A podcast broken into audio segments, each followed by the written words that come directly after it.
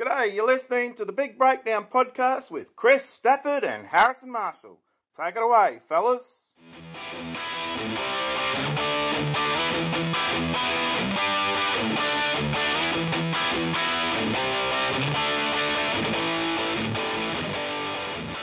Hello and welcome to episode three of the Big Breakdown podcast. Uh, I hope you're all well. Uh, just a reminder that you can uh, follow the discussions that we're having on our Facebook, Instagram, uh, and Twitter at Big Breakdown HQ, uh, where you can join in the conversation and um, let us know your thoughts on on how we're doing. Really, putting ourselves out there. Let's uh, let's get some feedback and see see how it goes.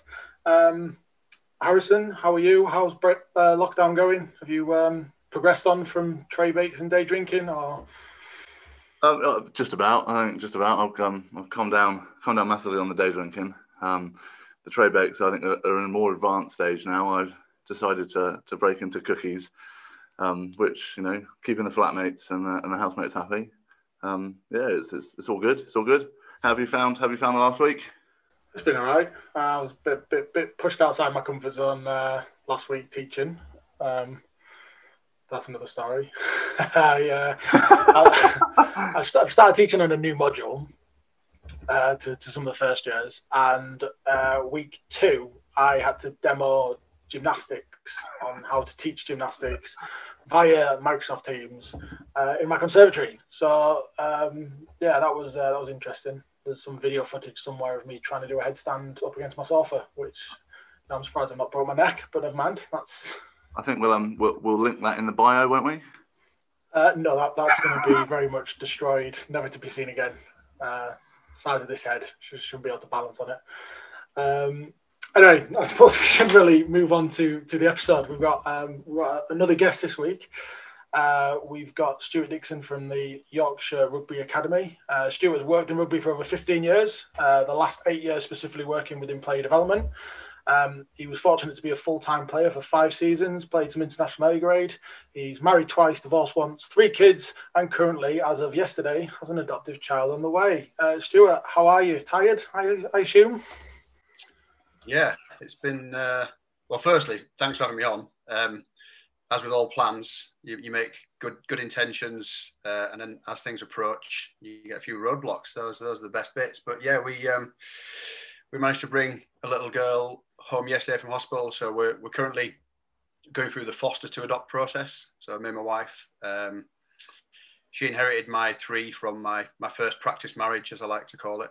Um, lots of lessons. You win or you learn, right? So we, uh, so we had three already. Um, and yeah, we got to bring her on last night. So it's all fairly new to 50% of the relationship, put it that way. Well, uh, good luck with it all. Uh, mad for wanting to do it again, but fair play to uh, to, to, to, to I've got again. no more hair left to lose. So. yeah, that's true. That's true. Um, so just just just so the listeners can get an idea of sort of your your backstory, Dick, if you just give us sort of a, an overview of your playing and coaching, um, just what got you started, really, I suppose. Yeah, so I guess like a, a lot of kids who get introduced to the sport, it was something completely new and alien to me. So I'd always played football growing up, um, enjoyed that, and then sort of changed schools, went to upper school where they, they played this kind of weird sport where you sort of ran around banging people and generally having fun. I thought this this is interesting and uh, a, a bit of ability, I guess. Um, so I sort of enjoyed that playing through school and luckily enough because I went to a certain type of school, I guess back in those days, um, managed to get on some of the age grade stuff, played some county pieces, and luckily, um, before science and common sense took over, I managed to play for England 16s.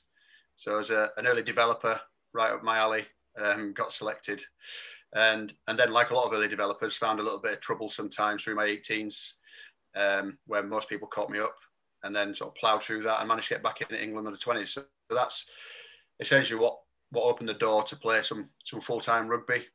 Uh, so I played for a couple of years at Wakefield when when they existed.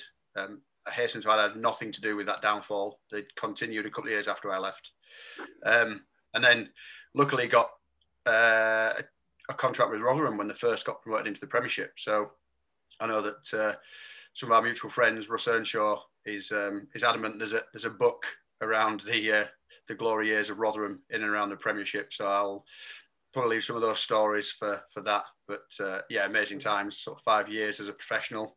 There's probably a lot of Um, them stories that aren't safe to air as well, Dico, let's be honest. Yeah, well, it depends. You know what your audience is. Maybe you have to do a radio edit of this one and uh, put one on after after midnight. But no, it was, it was class times. I mean, it's you know it's a great story, um, and to be part of that for for a few years was brilliant. And then I picked up an injury when they got re-promoted, which meant they kind of didn't want to take the gamble of keeping me on. Um, so, like a, again, a lot of players from full time get to that T junction as what do I do next? So I could have guessed have chased a few contracts in around the championship and sort of moved the family around the country every year, but uh, decided to go back to my junior club at Bradford and Bingley. Um, and again, we had some good times, had a, a bit of success on the pitch. We assembled a decent squad for that level um, and got kind of all the way back to National One, which is when I started coaching. And when I say coaching, I was essentially told by the then head coach that uh, all the budget had gone. Um, so would I mind running in the backs on a Tuesday, Thursday night? Is how he sort of put it. Um, and it definitely wasn't coaching. I was delivering somebody else's lesson plan, and there was a lot of command, control, tell. Um, this is what I want to do. That's wrong. Do it again. Uh, so, yeah, I think I know Stu Armstrong sometimes refers to his early coaching as the uh, wilderness years, and I definitely resonate with that a little bit. That um, in around what would it have been 2008 when I first started, didn't have much of a clue, but um, luckily, a bit like yourself, we uh, managed to practice a little bit on unsuspecting school kids around the central Yorkshire area. Um, and work with some coaches, which is when I was working with the RFU as a community coach. And again, that's just it just gives you different insights. So you're working in loads of different environments, you're trying different stuff. Um, yeah, and you just you kind of learn as you go along. Unfortunately, if, if I coached you between I reckon 2008 and uh, Monday just gone, you've probably had a fairly average experience, but I'll get better next week. And um, just just on that how, enough? much, how much did the um the, that, that professional experience in the in those glory days at Rotherham how how much did they kind of you know impact your your, your coaching philosophy and, and ideas when you did when you did make that transition? Yeah, it's it's interesting. Like when you reflect back, I guess now, and I know that some of the guys that played with back then who are still coaching um, feel the same. That it was such a different time. I, I almost kind of I don't refer to it as professional rugby. We we kind of we got paid to play um, because it was still in its infancy. It was like five years old as a sport and probably leaning quite a lot on rugby league type stuff in terms of training methods. Um, I don't think there was much uh, foresight around planning and periodization and tapering and things like that. It was essentially you paid full time. Let's get as much as we can out of you from nine till five during the week, and then send you out on a Saturday afternoon to to bash the hell out of each other, and then fix what went wrong. You know, there's kind of no long term plan. Let's just fix what went wrong on the Monday morning. Um, bash each other during the week, uh, and then go again. So it's in terms of things I look back on. I guess like any coach who starts, you, you sort of resonate with the people who you had connections with, and you kind of think, I want to be more like them because they made me feel good about rugby, and sort of maybe steer away from some of the mind-numbing hour-long defensive drills um, that we had to put ourselves through. And it's funny that I've yet to come across a team that is made of uh, yellow plastic coated foam on a weekend that doesn't really move. But I tell you what, there's I've never been sidestepped by a tackle sausage yet, so I'm 100% on that. Um, so yeah, so it's kind of I don't know, it's sort of weird, really. I think as you as you progress through, um, and then coaching at different levels, it gives you that that mindset of, I guess, at the Premiership level, it, it's a job, and everybody to an extent can can accomplish certain things. So there's an expectation that you don't have to refine loads of techniques. It's you know just go out there and do it. Whereas when you're coaching, I know you guys coached at Enzians, and when I was at, at Bees and stuff, you've got guys in the second team who probably just want to play rugby for a bit of fun, and they come training to make sure that you know they don't necessarily keel over on a weekend. Um, and they don't really want to get better. They just want to have a little bit of fun, run around, play a bit of touch, and play on a Saturday afternoon. And then you've got the younger, aspiring kids who probably need that input so that they can move from engines or Bs and move up through the leagues to, to where their potential lies. So it's for me, that's probably more challenging than the higher up you you coach, if I'm honest. Well I suppose that, that I mean, one thing you've sort of missed out on your your background because your recent experience coaching the, the women's prem. So obviously you've you. How did you find that? What what was the how have you how did you find that with with COVID restrictions and, and everything else? What impact did that have? Yeah, so again, without um, this could be a seven hour long podcast. We might have to do it in like Lord of the Rings type stuff. Um, the, the context behind it was I the Yorkshire Carnegie Academy, as it was, had, had ceased to exist um, in July. So I found myself looking for employment. Um, and the Mowden Park Sharks role had initially been advertised as a full time role.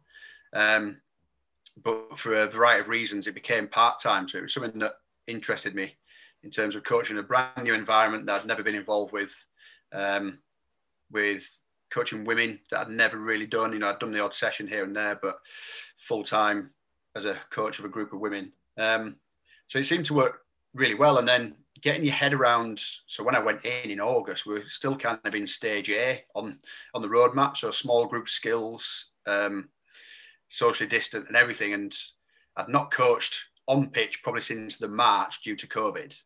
And then I was kind of trying to get my head around all these new restrictions and how we do that. And um, we then got told in September that we could move to stage two as it was then. So that was a sort of return to contact and return to play protocol. So essentially, our pre-season was six weeks of Tuesday, Thursday, um, under very strict contact guidelines about how much you could do um, to prevent the spread. And I guess that for me is probably where because the girls are fantastic. You know, they're keen to learn, and I would definitely recommend if anybody wanted to challenge themselves, it'd be to work with a group of, of girls or women because what they will do, and I guess we'll talk about this later, is they'll challenge your why. You know, if you don't know why you want them to do something, you're going to get found out because they're like, well, why do I need to do it like this?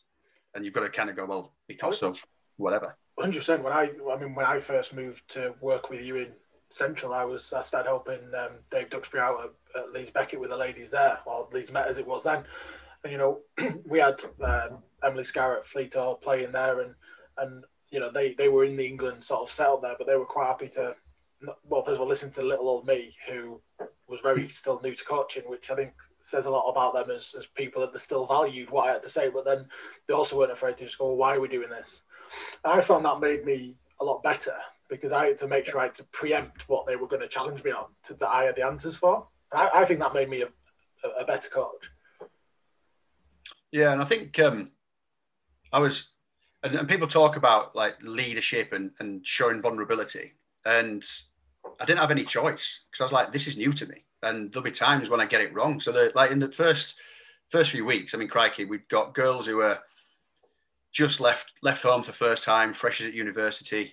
Um, playing their first ever game of senior rugby away at Harlequins. And uh, like, if you look back at the video, I mean, the, you could argue quite rightly that there may be some welfare issues because our girls had maybe done a combined total of 90 minutes of contact prep in that six week block. And they're going up against seven internationals who probably that pre-season for them was what they needed a bit of rest to freshen up but they'd had all that years of experience around contact. They absolutely smashed into us. And and the girls loved it. It was a real eye-opener for them. And, and don't get me wrong you know losing by 100 points in your first ever game as a senior coach in the ap 15s is pretty humbling. But um, you kind of just go well that's that's where we're at. And if you've got a long-term plan which you know the the guys have got a three year plan up at Mowden. It's you can't just change after week one. You know, you're not going to get your 18 year old hooker becomes a 26 year old hooker with 70, uh, 70 odd games. You've got to work with it. So we really quickly just help the girls understand what success could look like to them. Um, and I don't know if you listen to the the high performance uh, podcast. It's a rival podcast, nowhere near as good as this one. I hasten to add, but with uh, Jake Humphreys and he had Clive Woodward on, and he talked about, and I know this is a massive tangent, but he said, you know, I'm a six handicap golfer, so I'm not trying to be somebody who could beat Rory McIlroy and Dustin Johnson. I'm trying to be the best six handicap golfer I can be. Um, so what does success look like, and what does improvement look like for that person? So when you're working with a group of girls who, between them, have maybe played 25 senior games of rugby, you're not looking to knock Saracens and Harlequins off the top of the league. You're looking, well, what gets us to second bottom? What, what, you know, if we concede 100 points, what does success look like next week? So, um, and that, that's tough for them to get their head around because, you know, it's, it's a performance league and results do count. But at the same time, you've got to just keep them mindful that they're on a pathway potentially to red roses.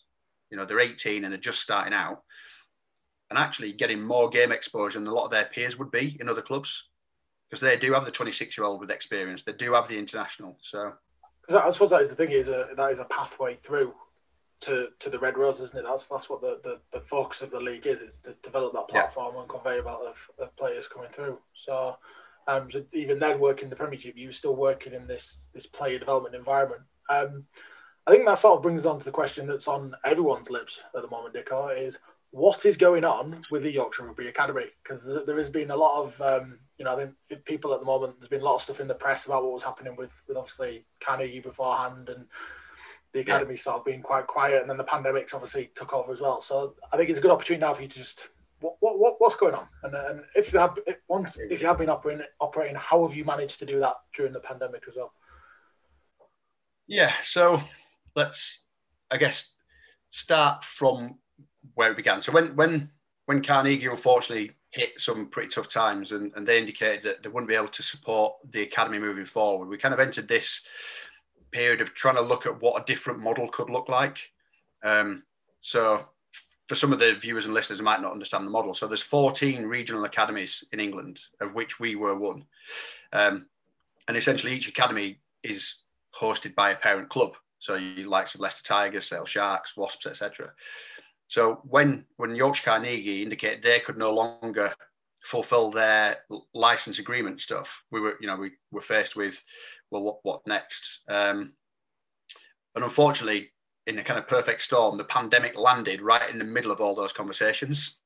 So the potential partner that we'd uh, gone quite a long way down the road with in terms of taking over, not so much as a parent club, but as the you know significant other investor to the RFU, um, they kind of had to put the, the kibosh on that because they didn't know from a business point of view where they would be um, at the back end of the pandemic.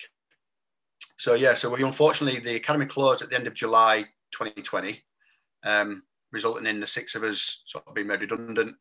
And whilst it's disappointing, you kind of understand it because you know Carnegie they're a business, um, they're not a charity, and there was no money coming in. So fast forward to the back end of September 2020, and um, there was a, a, model brought out where vastly reduced, but essentially a model brought out. So the Yorkshire Rugby Academy was born. Let's make sure we keep using that terminology. We're not Sale Sharks West or Newcastle Falcons South, anything that other people have talked about. We're definitely not um, Leeds Tykes Academy. We are Yorkshire Rugby Academy. So the model we've got now is it's a lot more streamlined than the other academies. So we run up to and including under 18s. So we don't have anything post 18 like the other academies do. Um, and essentially, in terms of the pandemic, it's, it's sort of preser- perversely, I'll try and get my words out, perversely made things um, a little bit easier because there's only the under 18s currently are allowed to operate under the elite exemption. So, from me, in terms of running the program as the lead, I've only got to find a group of coaches for one group. I've only got to find facilities for one group. Um, so it's it's actually been, if anything, whilst it's still difficult and you're still got to be mindful of all the protocols, it's actually been fairly easy just to get my finger to the table and start to get my head around everything because we still we still will get audited by the RFU. So there's still certain benchmarks we have to hit. But if I'd had to do that for the under 18s, the under 16s, and and below that with Alex as um, I guess my sidekick in terms of the DPP, you know, that's another 750 kids below there that we're trying to provide for. Um, so it's allowed us a little bit of breathing space. We've got rugby back up and running, and people now in Yorkshire understand their pathway and what it looks like beyond 18. Um, but at the same time, we've just not been overwhelmed with the amount of stuff we have to deliver. So, so, so with that, you know, over the last, you know, the first two episodes, we, we've kind of touched on, you know, trying to understand, you know, who we're coaching. Um, you know, yeah. I think that's, um, you know, we had a good episode last week with, um, with Christian Sharples from Barefaced Conditioning. Um, so for you, in terms of uh, an academy, uh, you know, academy lead, what do you think are the key differences between, you know, understanding the who and the different age grades um, coming up, and actually, um, what are you expecting to see from see from, uh, see from them as athletes? Yeah, it's, it's a really good question. And I think there's there's probably some misguided perceptions out in the wider world as to you know what a potential academy athlete is a good word to, to use looks like because I think maybe people just think there's loads of little mini Owen Farrells running around who never make mistakes. They're already physically ready to play the game of rugby. They're, you know, the mindset's right and all this kind of stuff. And nothing really could be further from the truth. It's um, certainly at the DPP, so the entry point at under 14. Um, you know, we might discuss a little bit later on some of the the kind of acronyms we put alongside our stuff, but it's essentially we would coach around the principles of rugby. Um, so nothing changes, and that, and that would be the key for me when we're talking to coaches, parents, teachers. It's the principles of rugby will never change. Whether you're introduced under sevens tag right through the Premiership, there's certain you know principles that the game's built on that you need to be able to achieve to succeed. So things like go forward, things like continuity and contested possession, and it's it's a guess what method you use at what age is is the differentiating factor. So we would definitely build on um, those principles within DPP, for example, but it allows us to break things down where you know I get coaching in the community game is tough because each week you're a performance coach. I mean, people talk about performance coaches being, you know, Alex Sanderson at Sale or you know, Lee Blackett at Wasps. You think about the guy that's coaching the under 12s on a weekend, and every single spectator thinks they could do a better job. You know, that's that's performance coaching each week, and he's doing the right thing by the kids, giving everybody game time and changing positions because he understands late specialisation. And yet, there's parents on the touchline going, "My lads are 10. Why are you playing him at 10? And why did you bring him off? We lost a game because you brought him off." I mean, that's like proper pressure, right? the other stuff's easy. Um, so anything we can do to kind of support them and just say, look, these are why we build our sessions like we do, because it's allowing the players really more than anything just to explore what they can do. Um, you know, I know Brian Ashton talks about it. We would never want to see a perfect session. If you leave a DPP or an academy session, you've not made a mistake. We we've not stretched you first and foremost, but you've probably not stretched yourself in that session. I think I think that's quite a good point. You know, in terms of creating those you know those learning moments for for you know for, for the players to, to, to basically learn and, and thrive um, within those sessions. Um, you know, I think you raised some good points in terms of trying to tailor it to you know to different to different age grades. Um, so when it you know uh, you know with with the nature of academies, when it comes to the, the under eighteen, you know that selection process, um, you know it, it's going to have some sort of cutthroat element to it because you know we can't you know you, you can't be a charity and offer and offer everyone a place. It's it's not the Oprah Winfrey show. Um, so what kind of what kind of key characteristics are you kind of looking for at that level for you know for those for those players? Yeah, uh, loving the Oprah reference, by the way. right. The um, I think, and if I look at this year in isolation, because it is different. So we're definitely working with a smaller number. Um, so we've currently got 35 lads across 17s and 18s.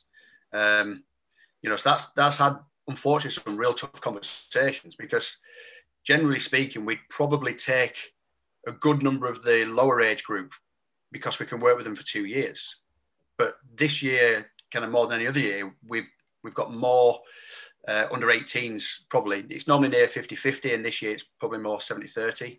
Um, because it's a massive year for them. They've not experienced much rugby in nearly 12 months and they're making decisions on next steps university wise and and potentially other academy areas are interested in you know where you're coming to study you know i mean chris at leeds beckett would be doing some um, you know research about players coming in now so trying to get a, an eye on who's coming in so if if we're not them the opportunity to express themselves which i guess the knock-on effect is we're almost i don't, I don't want to call it sort of shortening the chain but it's we need them to get to as close to a finishing point as we can in the under 18s.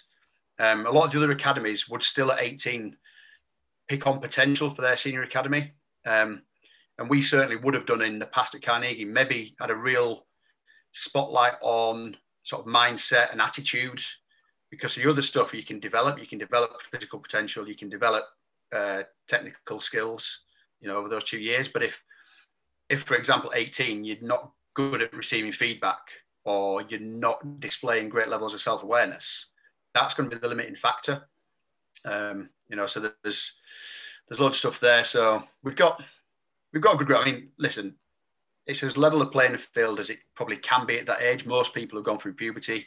Um, unfortunately, there'll be there'll be some that are keener at younger ages who are probably physically ahead of some of their counterparts. Um, and kind of as of right now, they would probably be involved in the squad.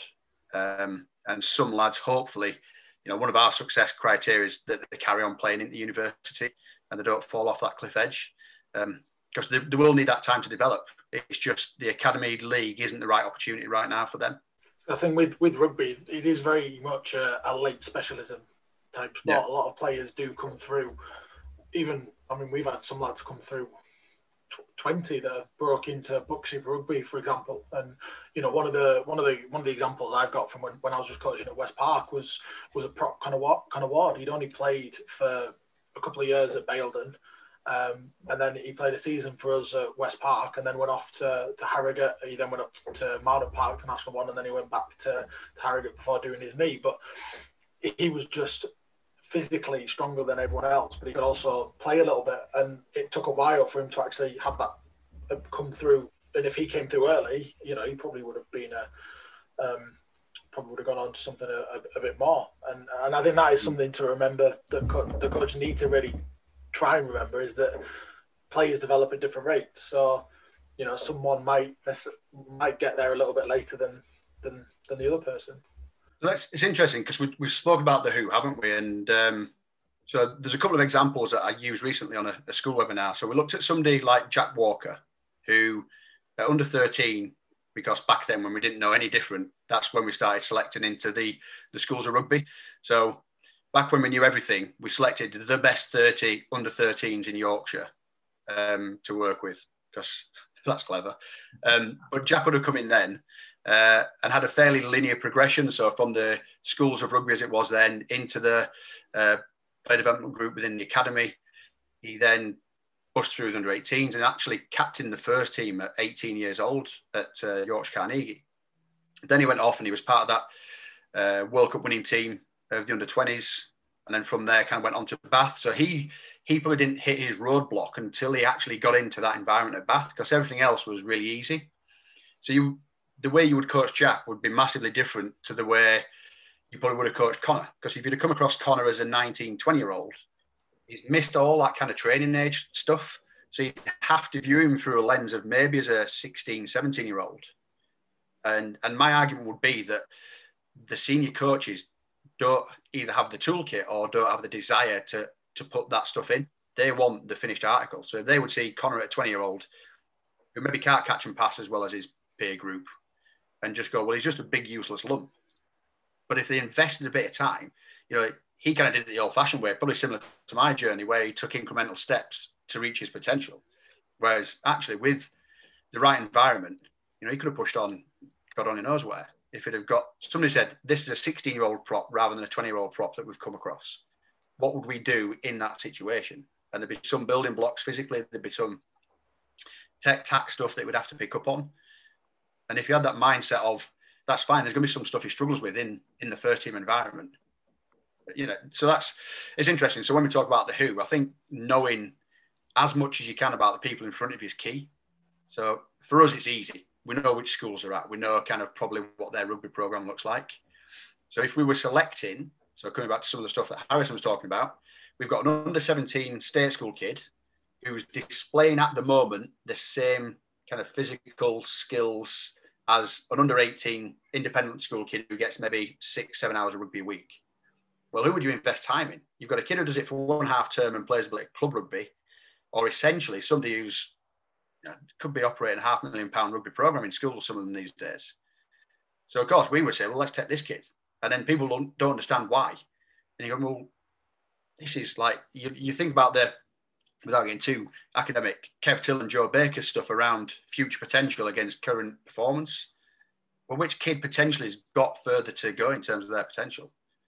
So that's why we would, um, you know, probably invest a lot more in those those state school kids. If, but to get there is the difficult thing. So how do we find more of them?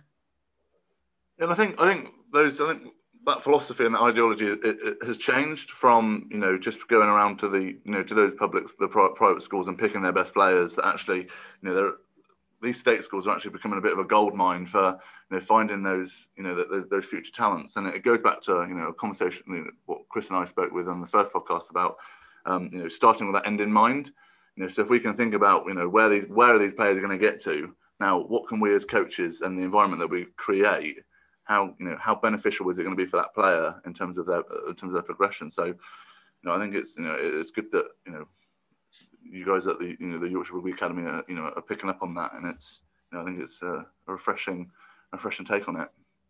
Because even the people that you speak to at the clubs, they still assume that a lot of these programs are what colour blazer you're wearing for, yeah. for schools, aren't they? That, that, that is the perception, but it's not the actual case because we know, even from when our role as the RFU, that we, you, you goldmine schools like uh, Rodillian academy who are really using the values of rugby to support the overall objectives of the school with, with what rugby brings around teamwork, respect, enjoyment, discipline, sportsmanship. And because of the nature of where they are, some of the players that come through there have got the potential to to go on, but they need the skills, more fine tuning. But they've got a lot of the other stuff that we look for as part of that. Yeah, and I think um, a key bit of what you mentioned there is is how we support those stakeholders to understand stuff. So I think my favourite ever example is is Pete Lucock, who's been a real good quality professional rugby player in and around the championship. So he's currently at, at Donny Knights. I think he's actually gone up to the Falcons. Um, you know, and I got a phone call from his school teacher where I was, I was running an after school club. We're doing year sevens, trying to get them enthusiastic about rugby for the emerging school stuff that we all used to run. And he just said, I've, I've got this kid in year 10 and he's just got something about him, and I don't know what it is. So when you come down after school, can we sort of swap over halfway through and you can just have a look at him because I think he's got a little bit, but I'm not sure what to look for. So we did this and kind of covertly swapped over. I wander across to watch this kid in action, and the the first thing that I see is he tackles a kid and breaks his leg. Complete accident. Complete accident. So it's like session's over. This poor kid's waiting for an ambulance. Um, and he's like, well, what do you think? I was, well, I don't know what to do because I've seen him make one tackle, have an accident. So we, we, used to run the district program, if you remember back in the day. So I guess a forerunner to what DPP is now. Um, and I said, look, we've got this thing at the weekend where the districts are playing against each other. Let's just bring him along and just see what you know what it goes like. Just like a bit of a no pressure trial. So we, as all coaches do, stuck the new kid on the wing where he can't cause too much damage.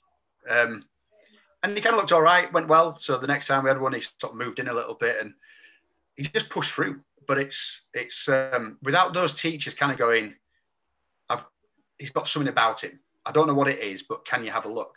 So we need to support them so that when the entry points open for DPP, we do get more of those kind of golden nuggets rather than the kid who's probably played rugby at independent school for five hour five hours a week from maybe year five or six. So they will display at an early age more technical proficiency. Um, but they may also display a real lack of resilience in terms of receiving feedback or um, instruction. I suppose that sort of comes on to the, the next question. It, it's very much a development of, of, of, what Harrison started off talking about is, is when you're looking, the not necessarily trials, but when you're out, because I know you, you want to go out when rugby restarts and start watching people on a, on a, on a, in, in games. We spoke about before is the, the star model, which you use around your sort of process of, of looking at players. If you, it'd be really useful, I think, if you could just go through that as a, as a process, just so that the coaches listening just get an idea of what what they can start sort of looking at as well, I suppose. Yeah, so it's a really good point. So right back at the very start, we spoke about how we coach on the principles of rugby. Um, so that kind of underpins everything, and, and every academy, every club, school would would coach along that, and then I guess I always use the analogy of making chicken curry. So every academy is kind of making a chicken curry, but just like in India or, or Goa, there's slightly different slants on that. So we use the, the STAR acronym, and there's other models out there. So there's a Sale Sharks DNA, there's the GASP model from Falcons. And it's, I guess it's just a, a way of trying to articulate what kind of attributes we'd look for. So in terms of our star model, um, the S stands for skillful. And, you know, we, we kind of frame that around their ability to catch, pass, tackle under varying levels of pressure. Um, so have they got some skills? T is tactically aware. So what's what's their level of game understanding like? So you'll know as well as I do, the kind of early developers potentially don't have that because they don't need it currently. They're not stretched. So physically they dominate their opposition. So they might miss an overlap, but it doesn't matter because they'll get go forward and they'll so so it's it's interesting when those kind kind of players come to us, and our feedback to them is that yeah, great, physically good, but um, tactically they don't really understand the game. So they would have bags of the A, which is athletic potential. So the early developer at 14, 15 years old, who's six foot three and kind of reach, you know, peak height velocity, whatever, you know, that kind of stuff. That um, they they kind of look ahead of their peers, but have they have they got the other stuff? And I, and I think really at the early ages, and you referenced it before about these kind of kids from the state schools, is the resilience piece. So when things go wrong, do they bounce back up and have another go? Do they ask good questions? Are they curious? So just like the women, do they ask sort of why you, you're doing something so it helps them understand? Do they respond to feedback and then you see a measured improvement? So we want kids to fail, and we spoke about that before. But what we want them to do is is fail better next time. So if they keep making the same mistake, then they're probably not showing the resilience or the understanding to progress. But if they kind of go, well, this is a similar picture to what I've seen, and I made this decision last time that didn't work, so I'll try something else. And if that doesn't work, it's like, what's another option? So I think in the early early stages, we definitely prioritize around the skills and the resilience piece because we know full well in a group of a crikey, every age group we probably get two to 250 nominations um, because every club's got 15 potential professional players in their midst and uh, so they send all 15, including all three scrum halves, because they've all got what it takes. um, the head coach's children. yeah, I mean, you went there. You went there. I, I can possibly comment, but um, but it, you know that in itself poses a problem because we definitely then will miss some of the right kids because you just get lost. You know, and, and we do all suffer from that confirmation bias. Go on, Chris. Sorry. No, no, no. I, I think you, you touched on a really good point. I mean, you spoke about this a lot over the years about, you know, the amount of people that do end up getting sort of nominated for these things. So, what advice would you give to a coach or a, a, a teacher that's that gets this nomination form? What advice mm. would you give them when it comes to actually the players that they're nominating? Yes, it's again, it's a real good point. So, um, I'll give a really long answer and just try and stay with me. But a lot of the clubs, so so let's say for example, we, we operate kind of like a two plus one nomination. So you can nominate two kids, and then we give them a kind of a plus one nomination for that front five forward that sometimes, you know, like we spoke about Connor Ward, he, you know, physically maybe not there, they're probably carrying a bit of extra weight, or because of their position, don't often get their hands on the ball. Their, their job in life is to move from ruck to ruck to ruck to allow the good players to um, get the ball and do stuff with. So we give a club a kind of a plus one nomination purely on the kind of athletic potential. So if you know we've got we've got one bunker in under 17s who um crikey's you know he's he's tall enough to play Premiership second row now. But his his rugby program would be once a week at club. Um, there's no rugby provision in his school. So we're kind of going, well, the athletic potential's there for him. What he needs is all the other stuff bundling around it. Um, so we give them that opportunity. And, and what we would do, and I think teachers have it uh, in terms of a skill set, they, they understand what's gone before. So if you ask them to benchmark where their current year nines are, they've got all that experience of what's gone through before. So if they see Chris Stafford in year nine, and they can say, crikey, he's like Harrison's been in DPP is a year 10, and Chris is miles ahead of where he was last year. So I should definitely nominate him or he might very, be. You're very polite, Nico. but, but you know, the flip side might be true, and they go, he's the best kid in year nine, but he's so far behind where Harrison was last year. I don't think it's right to nominate him. So, so schools tend to be all right. What they would get is the pressure from the club coaches using some of uh, Rusty's gamification And it's like, well, if we've got two plus one as a club, and we also have eight schools that provide kids to our club, let's get on the phone and make sure they nominate the right two kids from their school. And then all of a sudden, we've got 16 kids rock up in the same club jersey on a, an assessment day.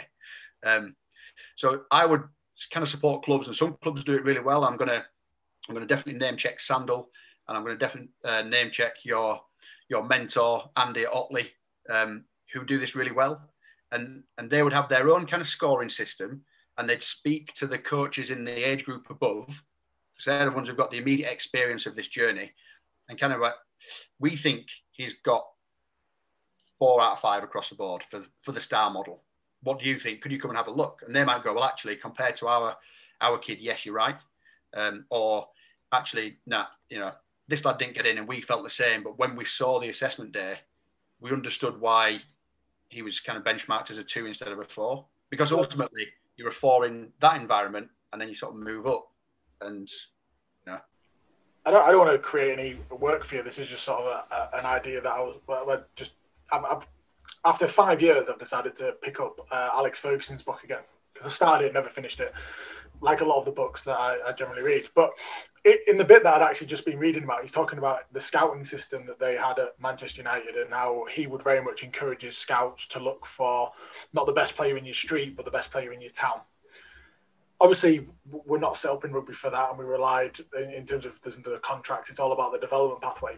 Is there a do you think there's a demand then for us for, for each club to have somebody trained up in what they should kind of be looking for in these things to aid that process? Yeah, I mean, crikey, I mean that that would be um, that would be utopia. I mean, there'd be another sport played with a similar shaped ball, generally across the M62 corridor, that would have a network of scouts, which essentially means, I mean, it would be an upgrade to your hoodie right there. You'd get a hoodie with that uh, Super League club on board, and, and you would be a scout. So they give you a 25 quid hoodie, and you become a scout for them.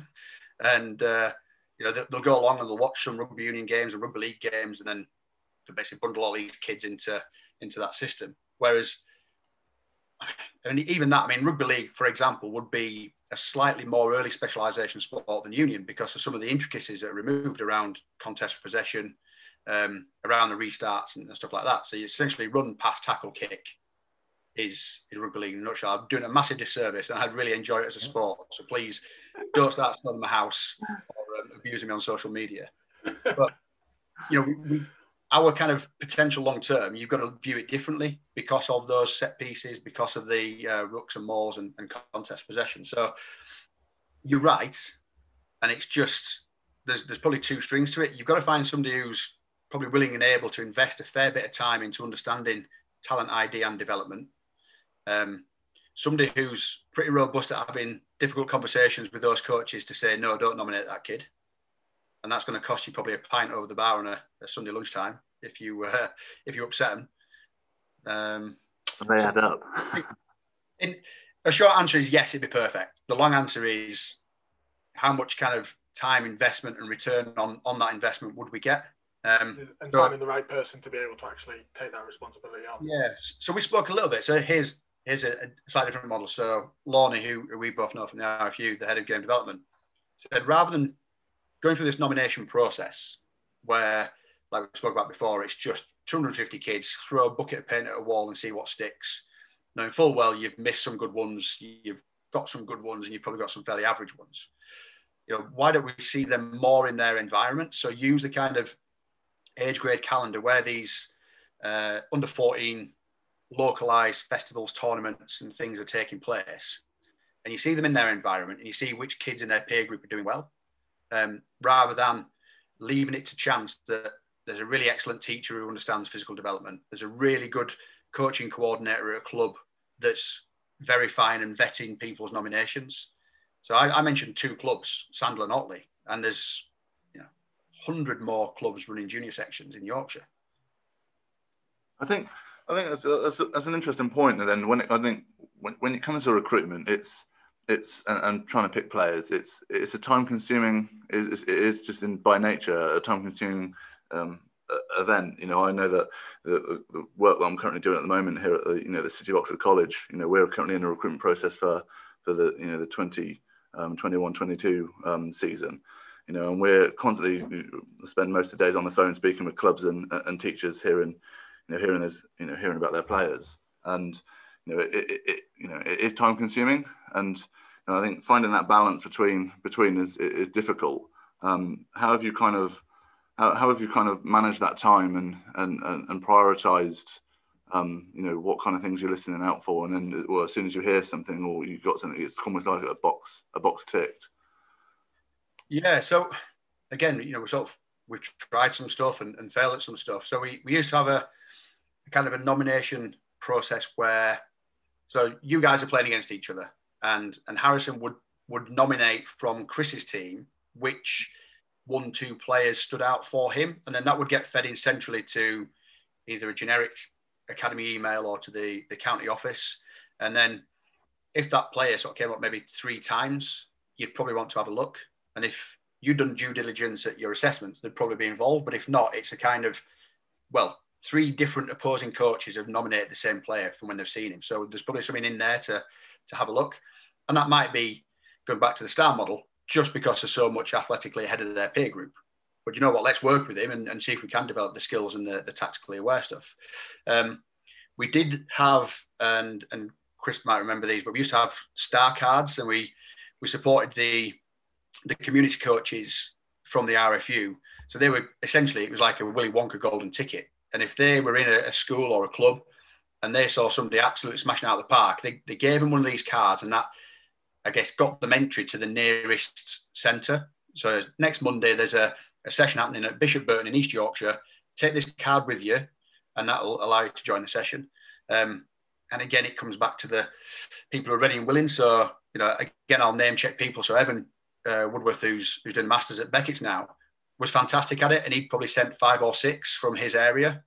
Um, you know, of which they kind of all stayed in. But that's one CRC out of 15 or 16 across Yorkshire. And then the other ones might send one or actually it's a bit too much work and I just want to crunch the numbers. And this is no disrespect because it's, you know, it was a bit of a treadmill doing that job. You had to go from session to session to session, do something in the evening. Don't forget your admin. You've got to get your mileage in, you know, all that kind of stuff. So I do get it. But the ones that supported us, you know, we, we really saw some good gains from there. So kids coming from schools that we would never see in a schools competition because they probably don't, you know, and this is the thing about competition, you've got regulations. So they don't have enough players to fulfill what's needed for that game. So they can't play 15 aside at year 11 because they don't have 15 kids play rugby.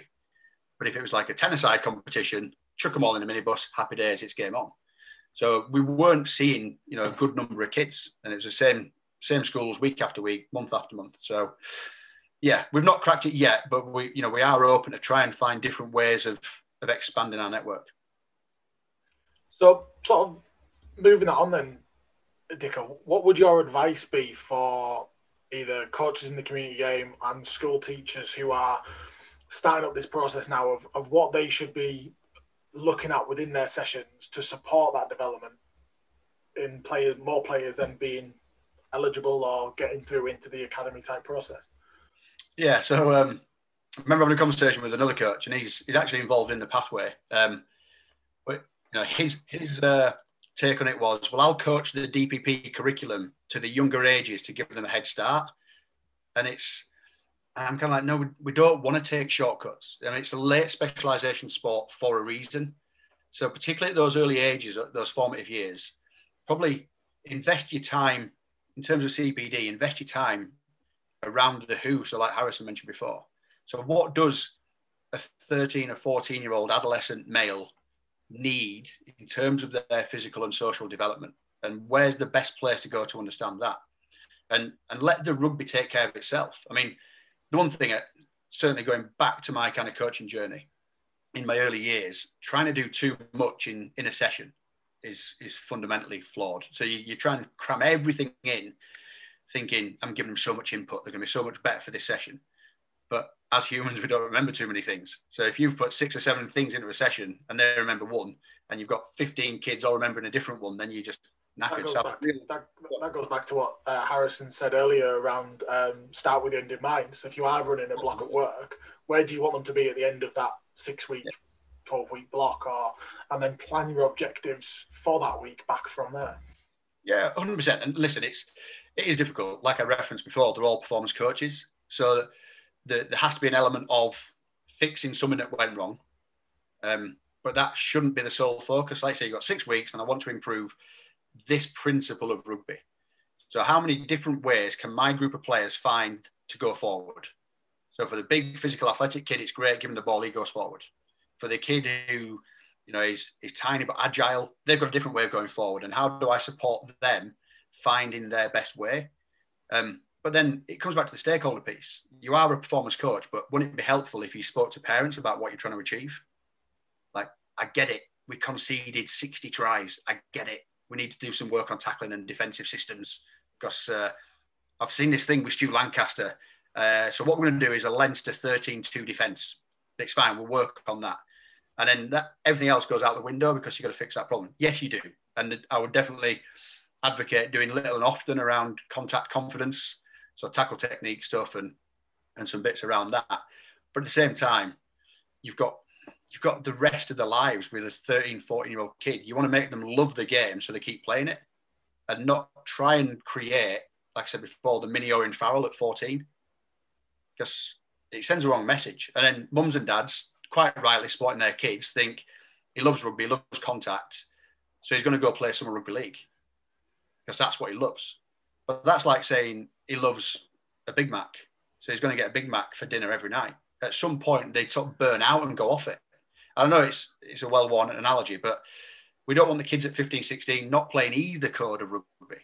I mean, I I don't mind personally if a kid has a self-awareness at 16 and says, you know what, I reckon I can smash Super League. And we've got two lads that we worked with a couple of years ago who are now doing that.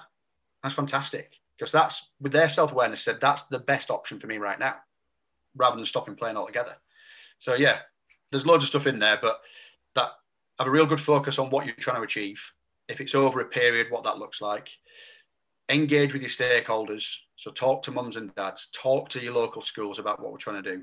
And then most of all make the kids fun engage with them like what do they want out of a session we don't often ask that and, and you know what we asked the kids for the first time on Monday night what they wanted to achieve in the session. That's the academy group, and we all year long we know best as adults. But what do they want to get out of it? And What was success to them? And uh, it's the best session of the year. so there's probably something in that, right? Exactly, exactly. I think it's you know it's you know the main main aim of these three episodes is to really understand that who, and I think that's you know that's just so so pivotal when it comes to um, developing developing young athletes. Um, I think they're. I don't think we give. I don't think us as adult coaches give them enough credit in terms of their their self awareness and, and, and the perceptions and understanding of the game. And actually, I think you know balancing balancing their needs and their wants is you know is, is vital, especially especially in that environment. 100%.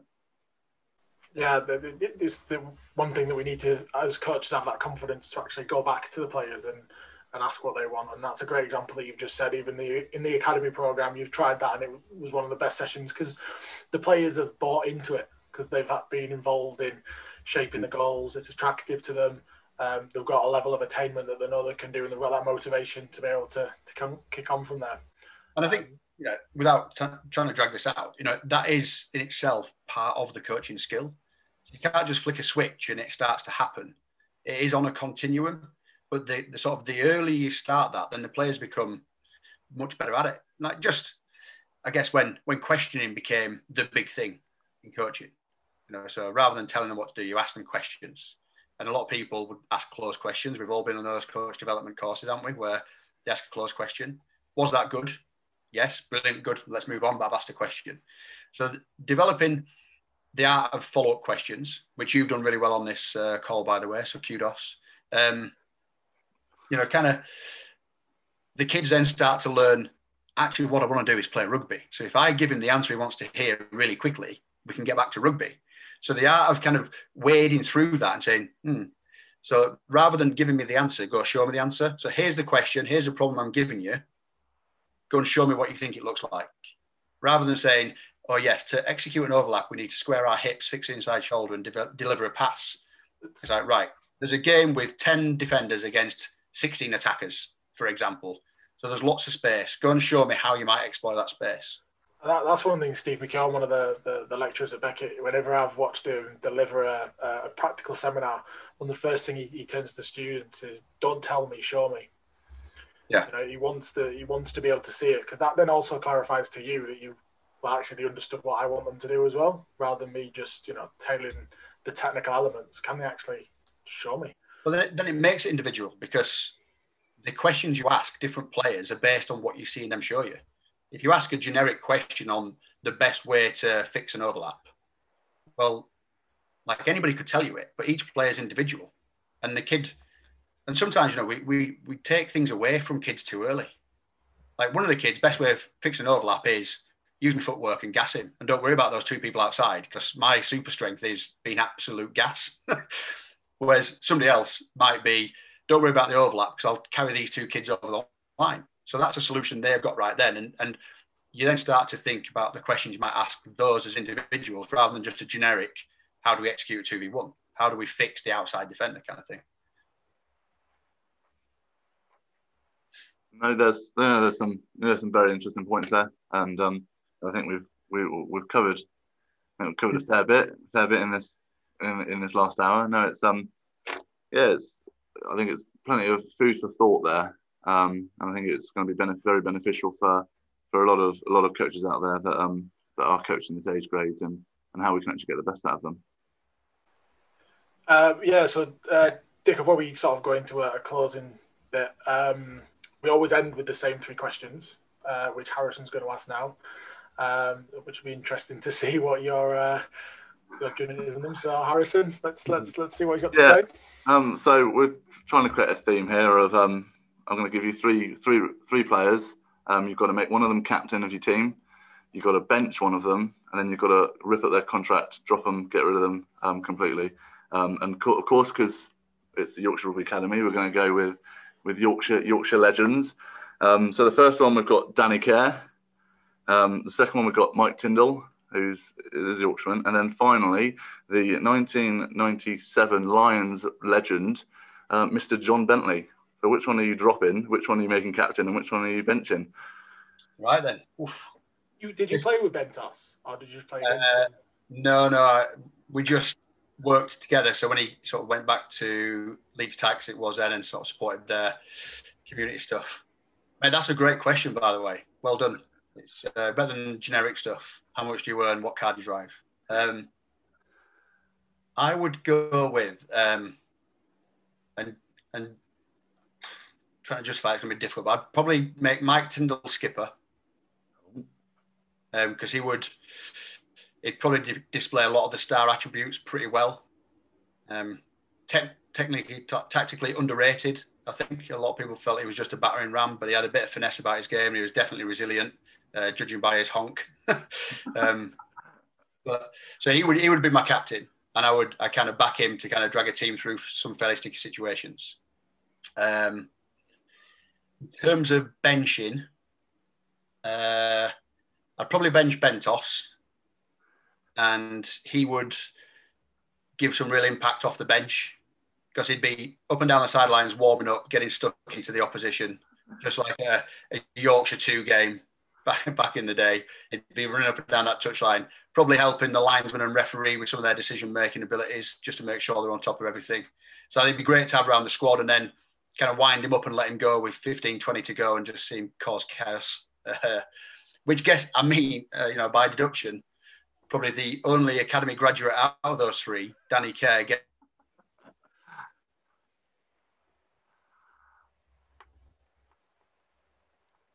What, what a time for your Wi-Fi to go!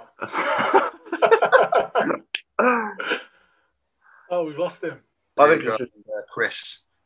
So, oh, we, Dicko, we lost you. Your Wi-Fi we lost, stopped. We lost you, Danny Care. where, where, was I? Danny Care. Danny Care is, is in the office, um, and it's a difficult conversation. But uh, you know, he's got he's got a good media career ahead of him. He's a good-looking lad. He's had his Barnet fixed. He's on um, you know, he's on a podcast with a, a big corporation. And listen, time moves on, um, and it's it's a tough conversation to have. And maybe get yourself to Japan or France and earn a load of money for the last couple of years. Smart, yeah. It's great justifications there. I think. Yeah, struggle, struggle to disagree. No, no. Yeah, I would uh, imagine. Just a shame you, we lost your Wi-Fi just at that point there, Dick, as well. We just had you frozen on screen. But uh, I bet all my kids upstairs have just engaged in some online learning at the same time or something. it just it just froze. I just I thought you were just listening really intently. I, I thought I just got you, but uh, maybe not. Um, no, uh, Dick, I just just again thank you, uh, thank you for coming on uh, onto the podcast, and, and I think we've gone through some some really good discussion there around understanding your players and how that could then link into to supporting the uh, the academy program. And I think it, it also reinforces a lot of the stuff that we spoke about on the previous two episodes as well. So um, so thank you for coming on. That's all right. Um, I hope you've enjoyed it and got some out of it. We should look trying to get you on another episode to maybe do a maybe we'll do it when, when when lockdown ends. We'll try and do a pub episode and you can tell us some of the stories from your uh, from your Rotherham Fantastic. days. like uh, um, late night edition. The, um, if people listen, I'm, I'm pretty keen that people reach out and if they listen to this and they're, they're intrigued about stuff, that just to get in touch with us, um, either through probably Twitter's the most kind of reliable platform for me. I'm not one for Facebook, and uh, I keep forgetting to take pictures for Instagram. So it's uh, Stuart Dixon 13 on Twitter and uh, York's Rugby Acad.